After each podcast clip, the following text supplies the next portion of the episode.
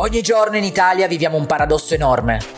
Siamo uno dei paesi con la ricchezza privata più elevata al mondo e allo stesso tempo uno dei paesi con il livello di educazione finanziaria più basso. Milioni di italiani non gestiscono i loro soldi in modo consapevole, non investono e se investono lo fanno a caso seguendo i consigli di persone che in realtà non meritano la loro fiducia e pensano ancora che comprare casa sia l'investimento migliore. Per questo abbiamo dato vita a questo podcast I principi dell'investimento con Luca Lixi, fondatore di Lixi Invest e punto di riferimento in Italia nella finanza personale, che in ogni episodio ti svela come riprendere il controllo dei tuoi soldi e come investirli per generare ricchezza nel lungo periodo. Leggi la guida che ha preparato per te dal titolo I 5 errori che tutti gli investitori fanno e come evitarli, che ti fa finalmente aprire gli occhi sui comportamenti sbagliati che mettono in pericolo la tua crescita finanziaria. Ogni investitore consapevole non può fare a meno di questa guida, la trovi andando su principidellinvestimento.com, quindi vai su principidellinvestimento.com per mettere le tue mani su questa preziosa guida e adesso buon ascolto.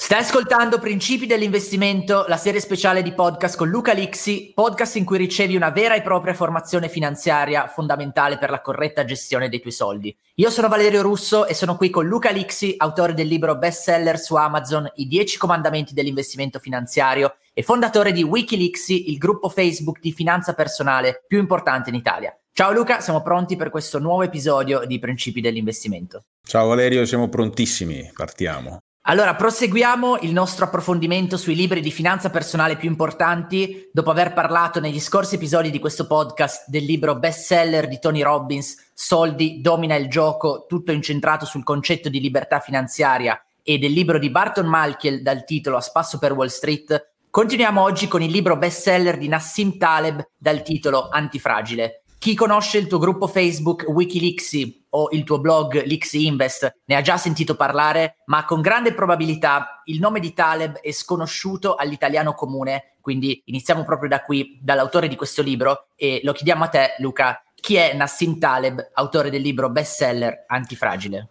Prima di tutto devi chiamarlo Nassim Nicholas Taleb, perché si arrabbia se non lo chiami col nome e secondo nome completo. Allora, Taleb è un ex trader di origine e formazione anche libanese, vive a New York da, da tantissimi anni. Come detto, appunto, è diventato famoso per il suo libro bestseller Il Cigno Nero. Formazione professionale, come ti dicevo, è quella del, del trader, quindi un uomo di finanza, un uomo nato nella finanza, che nella finanza ha vissuto proprio la sua principale esperienza professionale. Oggi è difficile catalogarlo con, con dei nomi, cosa che peraltro lui non apprezza, no? perché tante cose insieme ha competenze importanti. È, un uomo di finanza, come abbiamo visto prima, come trader in opzioni proprio. Oggi è un, è un, saggista, saggista, scrittore di libri, è un ricercatore accademico, comunque ha il suo ruolo all'interno dell'accademia, è un filosofo, lo definirei anche un filosofo, oltre che anche uno statistico.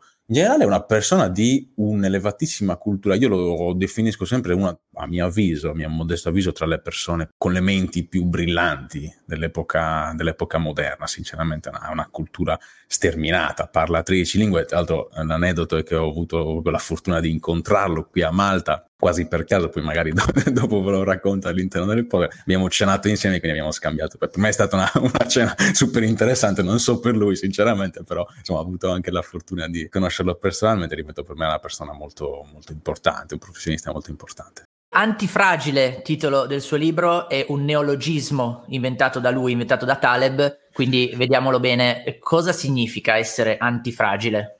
Sì, sì, sì, è un suo neologismo e ultimamente sta diventando anche abbastanza diffuso, come spesso avviene in questi casi, viene utilizzato a caso, no? come anche la definizione di cigno nero che vediamo dopo, no? quando diventano questi termini o neologismi o comunque modi di dire coniati da una persona che conosce il vero significato, poi quando diventano mainstream vengono un attimino volgarizzati. È antifragile o antifragile, la pronuncia inglese, e viene definito come l'opposto di fragile qualcosa di fragile, sappiamo tutti cos'è fragile, è, non, non, è un ologismo, fragile è una parola che esiste in tutti, in tutti i vocabolari, qualcosa di fragile è qualcosa che non resiste agli scossoni, no? agli urti o a qualunque altro fattore di stress. Pensate a quando vi recapitano un pacco no? con la scritta fragile, vuol dire che non va buttato dalle scale perché ciò che c'è all'interno si rompe tendenzialmente. Qualcosa di antifragile fa l'esatto contrario, rispetto a ciò che fa una cosa fragile. Che non significa, attenzione, che l'antifragile resiste e sopporta semplicemente questi fattori di stress.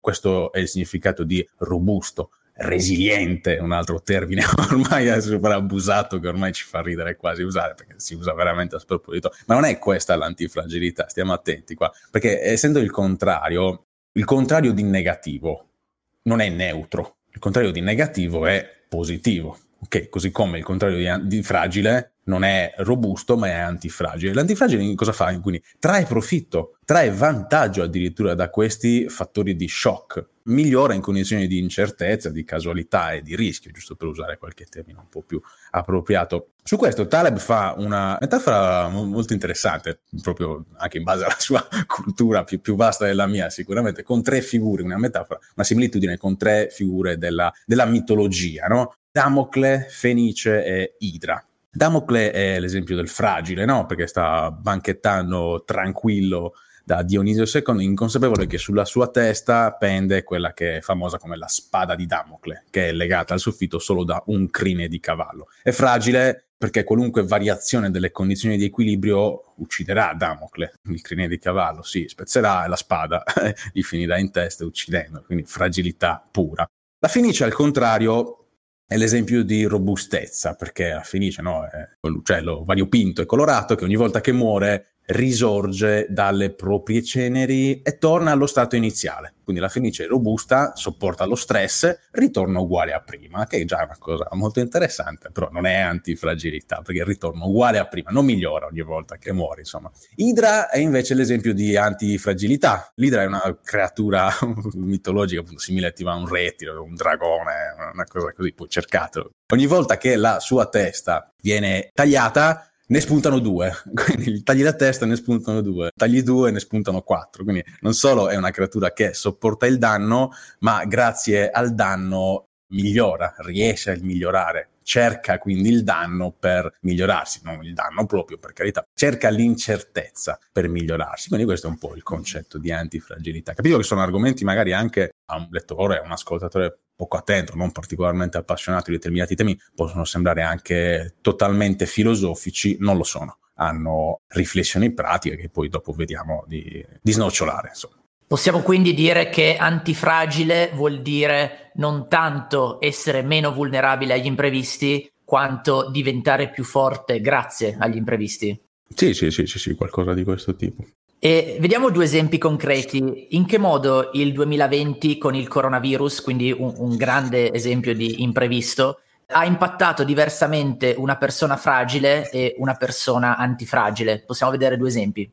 Eh sì, hai detto bene, un grande esempio di imprevisto, di, di fattore di stress, eh? non un cigno nero perché comunque una pandemia fa parte della storia dell'uomo, no? è un evento meno raro di quanto possiamo immaginare, quindi adesso poi ne parliamo dopo magari col cigno nero, però è un evento assolutamente, è un fattore di stress, quindi assolutamente sì, possiamo parlarne. E ricordiamoci Vale che qui non stiamo parlando necessariamente di persone fragili o antifragili, eh? cioè non stiamo etichettando le persone come fragili, perché in realtà fragilità e antifragilità sono caratteristiche caratteristiche proprie di, di sistemi, di processi o soprattutto delle reazioni che le persone hanno di fronte a questi eventi di stress. Cioè non è la persona essere antifragile o fragile, è la reazione che mette in piedi volontariamente o involontariamente rispetto a eventi non propriamente comuni o eventi di stress, chiamali così che si capisce. Non sono etichette. Faccio un esempio, no, io magari posso pure pensare di essere antifragile o cerco di esserlo da un punto di vista magari economico e imprenditoriale, che, che ciò che mi caratterizza, magari, ma che ne so, se mi lascia la mia ragazza, cioè piango come un bambino, non esco più di casa e vado in depressione, capito? Quindi nella stessa persona possono convivere due reazioni diverse in base all'evento di cui stiamo parlando. Vediamo anche brevemente di che tipi di eventi stiamo parlando, cioè fattori di stress, che sono questi eventi che possono esporci a qualcosa che ci fa reagire in un modo o in un altro. Parliamo di incertezza, cioè il disordine, il caos, la volatilità, la conoscenza non perfetta di ciò che ci circonda, così come sempre è, cioè il disordine. Queste cose capitano e fanno parte della, della vita da sempre, sono queste le situazioni di stress di cui stiamo parlando. La domanda quindi da farsi è il processo decisionale, perché qui stiamo parlando veramente di processi decisionali. Il processo decisionale che mi sto costruendo per affrontare queste situazioni di incertezza, caos, eccetera, che non posso prevedere e in certi casi non posso neanche evitare. Questo processo è fragile o è antifragile? Questo è il vero concetto, la vera domanda. Quindi Dal punto di vista strettamente personale, quindi di come viene affrontata la vita rispetto a questi avvenimenti qua, considerazioni mie, non, non le trovate nel libro, quindi possono essere condivise o meno, è un po' la mia opinione. Ci si comporta in modo fragile quando non si riesce a sopportare questo peso, si innesca così questo peso di un evento che noi consideriamo negativo in quel determinato momento, quindi questo innesca una spirale negativa anche già psicologica che poi si trasmette a tutte le aree della vita, vittimismo, cioè scarsa combattività, no? il pensiero di essere sempre i soliti sfortunati, sfigati, eccetera. Una persona antifragile può reagire in questo modo. Al contrario, una persona che intende eh, sviluppare un processo e comportarsi in modo antifragile innesca dei sistemi, sistemi di reazione, talvolta anche un'iperreazione, quindi una reazione molto forte anche esagerata da un certo punto di vista, che permettono di prosperare anche durante momenti che sono oggettivamente considerabili avversi non solo accetta passivamente questa realtà e questa negatività, cercando di resistere un po' e passare la nottata, non basta. Si può fare di più, si può approfittare, trarre profitto da una situazione che magari ci saremmo evitati di vivere per arrivare a migliorare addirittura la condizione precedente, che era una condizione di equilibrio. C'era una condizione di equilibrio. Arriva un evento che, che va preso per quello che è, non solo si sopporta e si cerca di tornare alla situazione precedente, come farebbe la Fenice, ma si approfitta per migliorare anche questa condizione. Tu hai detto prima anche il proverbio, no? ciò che non ti ammazza ti rende più forte. Stiamo oggettivamente parlando di qualcosa di questo tipo. Per un esempio concreto, magari perdi il lavoro no? per cause che non dipendono da, dalla tua volontà o perché il tuo tipo di impiego ormai è un po' vecchiotto, è stato disintermediato dall'innovazione, dalla tecnologia, eccetera.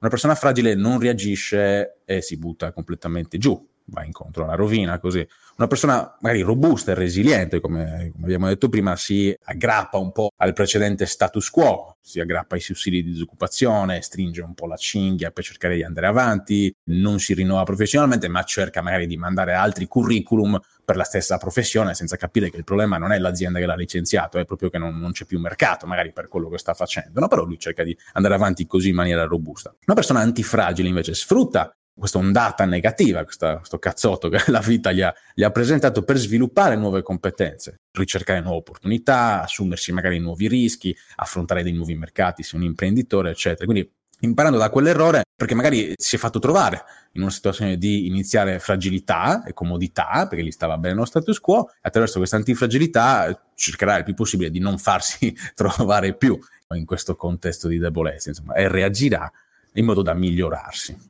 E nell'esempio del coronavirus, una persona antifragile potrebbe essere, ad esempio, colui che ha approfittato del crollo dei mercati finanziari per entrare, per investire a prezzi molto scontati e beneficiare di un grande rialzo successivamente. Sì, sì, quella è una buona, una, una buona norma, diciamo, da, da, fare sempre, possiamo usarlo anche come esempio. Più che altro, ripeto, questa è una reazione antifragile a un evento. Ti faccio questo esempio, cerco di spiegarlo meglio, non è semplicissimo, ma, ma ci provo, insomma poi fatemi sapere se ci sono riuscito.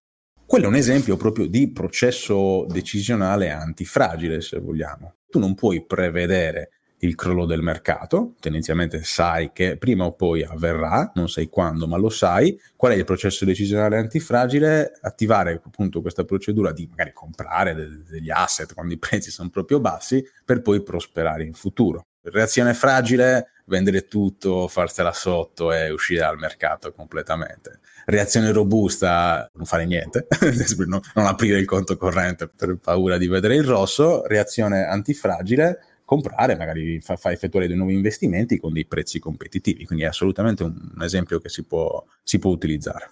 E due esempi invece di aziende, quindi esempi dell'impatto del coronavirus su un'azienda fragile e su una antifragile? Uh, ma qui di- dipende un po' anche da che tipo di impatto ha avuto il coronavirus, perché non è solo quale reazione, è proprio l'impatto, perché su un'azienda magari della old economy eh, momentaneamente l'impatto è stato molto negativo, no? pensiamo a, che ne so, agli hotel, alla ristorazione, alle, alle crociere, a compagnie aeree, eccetera, quindi in quei casi l'impatto è stato negativo, vedremo, vediamo un po' le reazioni di breve, medio e lungo termine che queste aziende che hanno avuto un evento negativo di fatto adotteranno. Ci saranno alcune aziende che non sopporteranno il peso di questo evento negativo, altre che resisteranno con un filo di gas, altre che magari approfitteranno di questo evento che le ha colpite in maniera negativa per innovare, per rinnovarsi, per cambiare pelle ancora, no? Perché si dice spesso, si è detto spesso, è abbastanza corretto che il coronavirus non è che, cioè, al di là del, del, dell'effetto pandemico e di virus, insomma, ha accelerato un po' dei processi che erano già in corso da tempo, no? Pensiamo alla digitalizzazione ormai costante, eccetera. Quindi magari è stato per alcune aziende, quelle che reagiranno in modo antifragile, non possiamo mai ancora saperlo da questo punto di vista, perché siamo ancora pienamente in mezzo e non so che processi interni vengono utilizzati, è un buon modo magari per accelerare dei processi di svecchiamento e di rinnovamento. Quindi per chi ha colpito in senso negativo,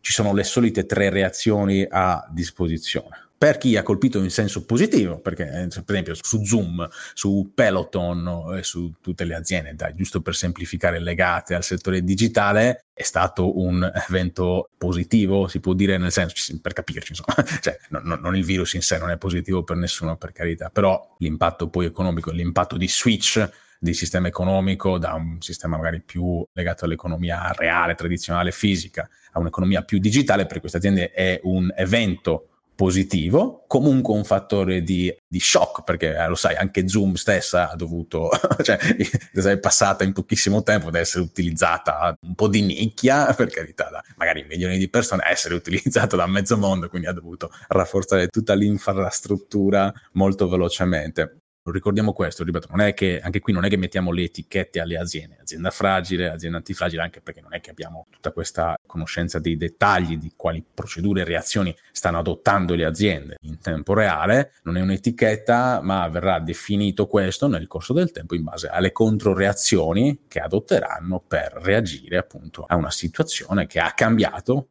l'ordine pregresso. E in che modo questo concetto di antifragilità e del diventare una persona antifragile può essere collegato alla finanza personale, quindi alla vita di una persona che è esposta a dei rischi, sia nella sua vita di tutti i giorni in cui possono capitare incidenti, sia quando investe sui mercati finanziari in cui possono capitare crolli di mercato. Se ci pensi, se ci pensiamo alla finanza personale, quindi gestire la propria finanza personale, i propri soldi, i propri investimenti, non, è, non significa altro che strutturare un processo decisionale personale per prendere delle decisioni in condizioni di incertezza. Questa è proprio la finanza personale. Questa definizione fa storcere il naso a tanti, no? Perché soprattutto ai fragilisti, Taleb nel libro li chiama fragilisti, ovvero coloro che non vorrebbero definire un processo decisionale che varia in base alle circostanze che la vita ci presenta, ma vorrebbero proprio un piano, una mappa precisa di quello che devono fare, perché loro, i fragilisti, non sopportano l'incertezza, non ci sanno convivere con l'incertezza, vogliono avere, non ripeto, un processo con delle variabili, vogliono avere proprio cioè, la mappa prestabilita, lo script della loro vita e non funziona così fragilisti appunto sono più teorici, Taleb per ridere li definisce sovietico-arvardiani, no? quindi sopra- sopravvalutano la portata della conoscenza scientifica. Pensano inoltre che il mondo e la realtà funzioni per delle relazioni lineari, causa-effetto semplice, no? del tipo cioè, l'economia non sta andando bene, quindi il mercato finanziario crollerà sicuramente, la realtà è un po' più complessa di così, questo è un po' per spiegare cos'è veramente la finanza personale e cosa non è. Questo tipo di persone qua, che non capiscono veramente il concetto anche di finanza personale, ma anche solo di processo decisionale, commettono un doppio errore, no? Considerano il sistema globale su cui vanno a operare, il sistema economico, il sistema finanziario, come un sistema semplice, lineare, proprio governato da leggi naturali, matematiche. Se faccio A, ottengo B.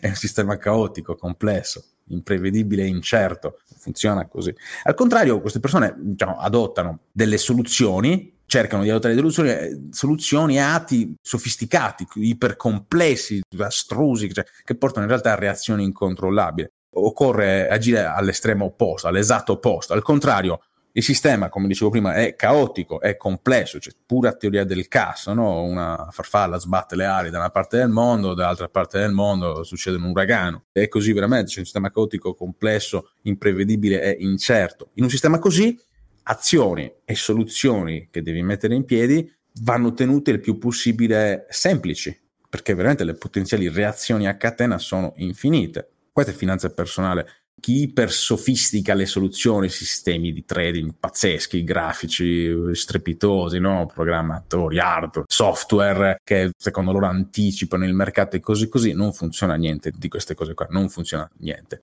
Una cosa anche sulla finanza personale, ho detto tenerla semplice, non facile. Questo è il, mio, è il mio cavallo di battaglia ultimamente, no? Perché io dico di farla semplice, come è giusto che sia, ormai tantissimi la fanno facile. Costruire un processo decisionale corretto è semplice, poi è semplice dopo che ti viene illustrato, cioè ai nostri clienti, cioè, dopo che glielo spiegavo come si fanno le cose, è semplice, ho capito, è semplice dopo che te l'ho detto come si fanno le cose, no, prima no, non era semplice. Ma non è facile, non è facile stare su questo processo, applicarlo, non è assolutamente facile, perché è proprio quando la vita ti presenta degli eventi che cambiano le situazioni che questo va a minare il tuo ordine e equilibrio anche psicologico e nelle situazioni di, di massima incertezza, che si ringrazia di avere costruito un processo decisionale antifragile. Questo è il concetto. Perché, ripeto, qui si parla di proprio di eventi di vita, quando si parla di finanza personale, è facile associare l'incertezza alla volatilità dei mercati, gli alti e bassi, che di base è sinceramente la cosa che meno mi preoccupa. L'incertezza vera che può portare in rovina sono magari le prospettive di guadagno di una persona nel lungo termine, ovvero se il suo lavoro continuerà a produrre un reddito e questo reddito magari aumenterà al passo con l'inflazione. Un'altra incognita, un'incertezza potente, la tenuta del sistema pensionistico, un potenziale divorzio rovinoso, un problema fisico, un'invalidità, una malattia non assicurata, queste sono situazioni di incertezza che vanno assolutamente prese in considerazione. Il vostro figlio che fa cadere un vaso e ammazza un passante, voi non avete l'assicurazione sulla responsabilità civile, così così. Cioè, finanza personale davvero è più, poi lo vediamo anche dopo quando parliamo di strategia bilanciere, che è molto molto molto importante, significa questo, lavorare sui due spettri della finanza personale, ovvero eliminare i rischi eliminabili, trasferire tramite le assicurazioni quelli che è più opportuno trasferire, e prendersi dei rischi calcolati, cioè il più possibile, diciamo, intelligenti per ottenere un guadagno di lungo termine. Questa è la finanza personale. Se hai già messo da parte i soldi che servono per la tua protezione e hai già iniziato il tuo investimento a lungo termine in ETF, puoi dedicare una piccola parte del tuo capitale per cavalcare i grandi trend di investimento globali e individuare le prossime Amazon, Google o Netflix, cioè le azioni capaci di farti guadagnare con grandi rialzi anche in pochi mesi. L'X-Files è il club di l'X Invest riservato a chi investe in azioni. È una membership annuale che contiene gli alert sulle azioni ad alto potenziale di guadagno e le analisi del team di l'X Invest sui trend più promettenti e sulle azioni con il più alto potenziale di crescita. Sull'X-Files trovi anche guide per imparare a investire in autonomia, tutorial per effettuare le operazioni dal tuo computer e assistenza giornaliera per chiarire ogni dubbio sull'acquisto di azioni. Come per gli altri prodotti l'X Invest, anche per l'X Files puoi leggere le tante testimonianze scritte da chi ha già comprato il servizio, le trovi andando su principi.lxfiles.com. L'X Files si scrive l'X Files, quindi vai su principi.lxfiles.com per scoprire tutto sull'investimento in azioni singole ad alto potenziale di guadagno e quando acquisti l'X Files andando su questo link ricevi in omaggio il video bonus esclusivo che ho registrato con Luca dal titolo Le lezioni dei più grandi investitori di tutti i tempi, Warren Buffett, Ray Dalio e Peter Lynch, in cui Luca spiega la mentalità, la strategia e l'approccio ai soldi e agli investimenti di questi tre grandi investitori che muovono miliardi di dollari. Questo video non è disponibile da nessun'altra parte, ma lo ricevi come bonus gratuito con il tuo acquisto di Lixfiles andando su principi.lixfiles.com.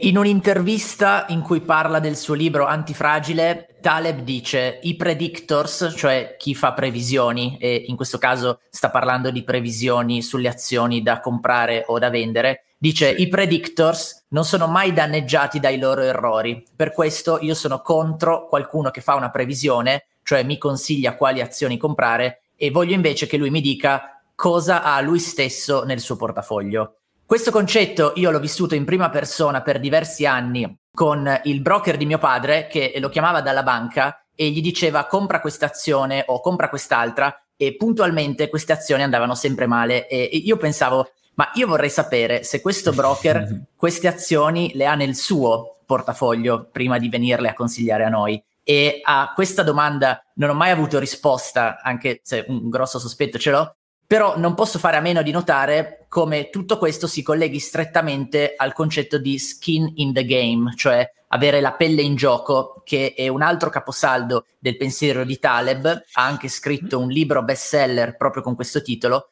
e nell'ultima parte del suo libro Antifragile, Taleb si concentra sul concetto di etica e in particolare parla delle situazioni in cui una persona beneficia degli aspetti positivi, i cosiddetti upside, e sono però altre le persone che devono sopportare gli eventuali aspetti negativi, i downside, e porta l'esempio delle banche dicendo le banche beneficiano degli aspetti positivi mentre il resto della società deve sopportare quelli negativi. Allo stesso modo Taleb dice i gestori dei fondi di investimento che sui guadagni ricevono una commissione percentuale, mentre sulle perdite non subiscono nessun costo, nessuno svantaggio, questi gestori di fondi sono incentivati a fare grandi azzardi con i soldi dei loro clienti ed è da qui che possono poi nascere grandi problemi, anche con grandi impatti e grandi costi per la società. E Taleb dice, così come l'attore, l'attore di teatro, che è skin in the game e quindi subisce sulla sua pelle il costo del fare una scarsa performance davanti al suo pubblico, così come questo attore allo stesso modo, chi si trova in posizioni decisionali dovrebbe anche lui subire sulla sua pelle le eventuali conseguenze di una scelta sbagliata, altrimenti è incentivato a fare scelte azzardate, rischiose o semplicemente stupide. E Taleb fa anche l'esempio dei cosiddetti war hawk, cioè i falchi da guerra, che è un termine usato per indicare i politici guerrafondai che spingono sempre per far entrare il proprio paese in guerra e che però nella guerra che vogliono iniziare non subiscono nessun rischio di morire, come invece avviene ai soldati che in questa guerra poi ci devono andare. Quindi questi sono un po' i pensieri di Taleb sul concetto di etica e di essere skin in the game. Tu, Luca, come vedi oggi nel 2021 in Italia la questione dell'etica nel rapporto tra banche e clienti, cioè i risparmiatori e gli investitori individuali? toccato un sacco di temi interessanti, magari poi ti rispondo e poi ne riapprofondiamo qualcuno. Le banche e l'industria bancaria sono l'esempio più grande di industria fragile e no skin in the game. Ormai la gente si è dimenticata del 2008, no? 2008-2009. Io non è che voglio fare il corvo del malaugurio, no? Il lamentone che va sempre a ricordare, a tirare fuori le cose negative, però io nel 2008 c'ero cioè, sono stati momenti molto complessi e non, non c'è poco da ridere su questo. Poi è chiaro che chi magari era molto giovane non si ricorda, oppure comunque in generale il tempo, come si dice, cura ogni mare, fa dimenticare le cose. 2008, dicevo comunque, eccessi di ingegneria finanziaria, assicurativa e creditizia, no? tutti quei prodotti strutturati, impacchettati e venduti, hanno portato il sistema economico globale sull'orlo del collasso. Ok, quindi le banche hanno creato degli strumenti di ingegneria finanziaria che stavano per, veramente per portare il sistema economico, non finanziario, economico globale sull'orlo del collasso. Ci siamo dimenticati di questo. Dopo essere state salvate poi dai vari stati, con i soldi dei contribuenti, no? oppure eh, diciamo, generando nuovo debito, nuovo debito che oggi ce l'abbiamo ancora sul groppone, no? quindi banche salvate dagli stati, le banche hanno poi continuato a fare utili per i loro azionisti come se niente fosse oggi nel 2021 questi eccessi sono tutti tornati in campo, eh. non c'è un indicatore che non sia tornato a, appunto a, agli eccessi del 2006, 2007, eccetera, anche in temi di credito, in tema di debito e così via. Insomma. Il concetto è questo, vale? No? Cioè, non essendoci stata una punizione, ma non una punizione nel senso che c'è uno che, che ti frusta o ti sculaccia, una punizione anche semplicemente di far fallire un'azienda nel mercato cioè, è il mercato che ti punisce, eh, non è che deve essere per forza un regolatore, eccetera, non è questo il concetto. Però non essendoci stata una punizione o avendo evitato la punizione che il mercato avrebbe inferto a queste banche, perché Lehman Brothers è fallita ed è stato, tutte le altre dovevano fallire. Questo avrebbe creato una reazione a catena, un casino mostruoso. Non sto dicendo è stato giusto o sbagliato salvarlo, non è questo il concetto, anche perché poi non posso immaginare gli effetti negativi. Però quello che ci interessa a noi è questo, non prevedendo una punizione o evitando che la punizione si manifesti, questi personaggi che hanno commesso errori pesantissimi, con dolo, con colpa, non lo so, e che questi errori stavano creando dei danni irreparabili, pensano perché non lo rifacciamo? Se non c'è un downside, perché tanto ti salvano, lo rifaccio. No, ho guadagnato un sacco di soldi perché, cioè, finché non mi beccano o non succede niente, faccio miliardi, li metto da parte e così via. Quando poi mi beccano succede comunque un crack sistemico, mi danno due schiaffetti, salvano l'azienda che dirigevo per salvaguardare i correntisti, i dipendenti e il sistema in generale, perché nel frattempo mi ero reso too big to fail, quindi troppo grande per essere lasciato fallire, e avanti così. Questo più che altro, oltre che skin in the game, è più che altro un moral hazard, l'azzardo morale, ovvero un sistema che porta gli agenti economici, diciamo, a prendere azzardi eccessivi quando si è consapevoli che anche in caso di esito negativo le conseguenze non è che sono così tragiche, comunque perché c'è qualcosa che ci va a salvare. Tornando un po' dai, al mondo bancario e finanziario, quello che conosciamo, non ai massimi sistemi delle grandi crisi, tu pensa al sistema di vendita dei fondi comuni di investimento che in questo podcast penso abbiamo spiegato, ogni volta ne parliamo perché giusto così è uno dei più grandi conflitti di interesse. Tu cliente ci metti dentro i soldi, tu cliente ci metti il rischio di perdere questi soldi qua o di avere importanti oscillazioni di prezzo, colui che ti vende questi fondi guadagna comunque invece, no? In qualunque circostanza, guadagna la bella percentuale fissa sui soldi in gestione, no? Il famoso 2-3%, quello che è più anche una performance variabile sui risultati, le commissioni di performance. Questa è comunque una simmetria di rischio e di rendimento, se ci pensiamo. Ora, non è che il professionista della finanza che, che, lavora, sta facendo il suo lavoro, per carità, può sostituirsi completamente al cliente nell'assunzione del rischio e se ne fa carico lui. Cioè il rischio e l'incertezza ci sono per definizione investendo sul mercato, esistono e l'investitore deve comunque sopportarli se vuole investire e ottenere un risultato positivo, no? Se no non deve investire. Semplicemente occorre trasparenza, cioè occorre trasparenza in questo processo qua. Basta con queste commissioni spillate silenziosamente, che spesso il cliente non le conosce, ma occorre iniziare con un sistema parcella, anche quello di, consulenza finanziaria indipendente. Dichiaro il mio conflitto di interesse, non nella professione, ma in quello che sto dicendo, perché io sono un consulente finanziario indipendente, ma vi sto spiegando perché questo è un sistema che libera dagli altri conflitti di interesse, come l'avvocato, no? Cioè, con l'avvocato non è che c'è un'obbligazione di risultato, non è che pagate l'avvocato solo se vincete la causa, non ha senso questo discorso qua, ma anche perché l'esito della causa o del contenzioso non è nelle mani dell'avvocato, è nelle mani cioè, dei fatti che sono realmente avvenuti e dell'opinione che ha il giudice su, su come si sono svolti questi fatti. Allo stesso tempo l'esito del mercato guadagno perdita non è nelle mani del consulente. Però l'etica, a mio avviso, in questo caso qua si può perseguire appunto con un rapporto fiduciario e trasparente questo sì, no? cioè il cliente paga il professionista con una parcella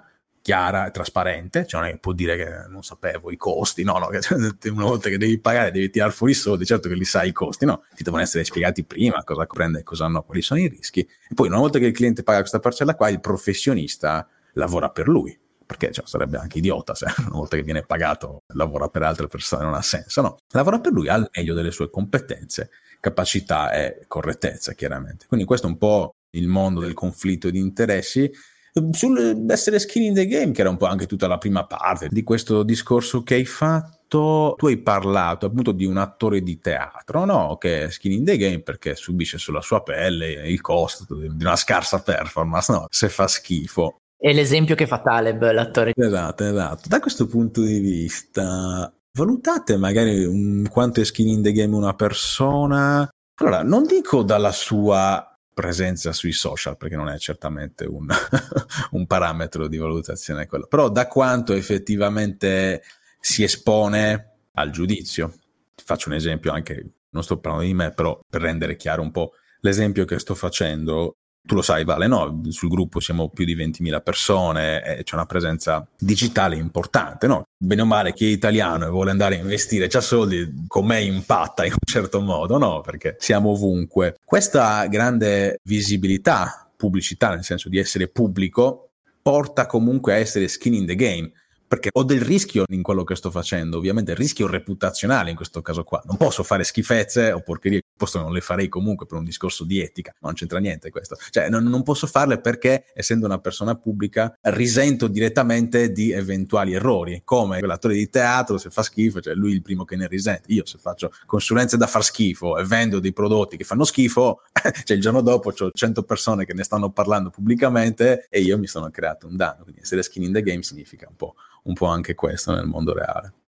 Un altro termine strettamente collegato a Taleb, che è anche diventato il titolo di un suo altro libro bestseller, è Cigno Nero. Cos'è, Luca, questo Cigno Nero? Sì, allora il Cigno Nero come libro no? è l'opera appunto più conosciuta di, di Taleb ed è un termine che è veramente entrato a far parte del gergo collettivo mediatico, no? Tra poco lo sarà anche antifragile, già lo sento che viene utilizzato a sproposito, ma viene utilizzato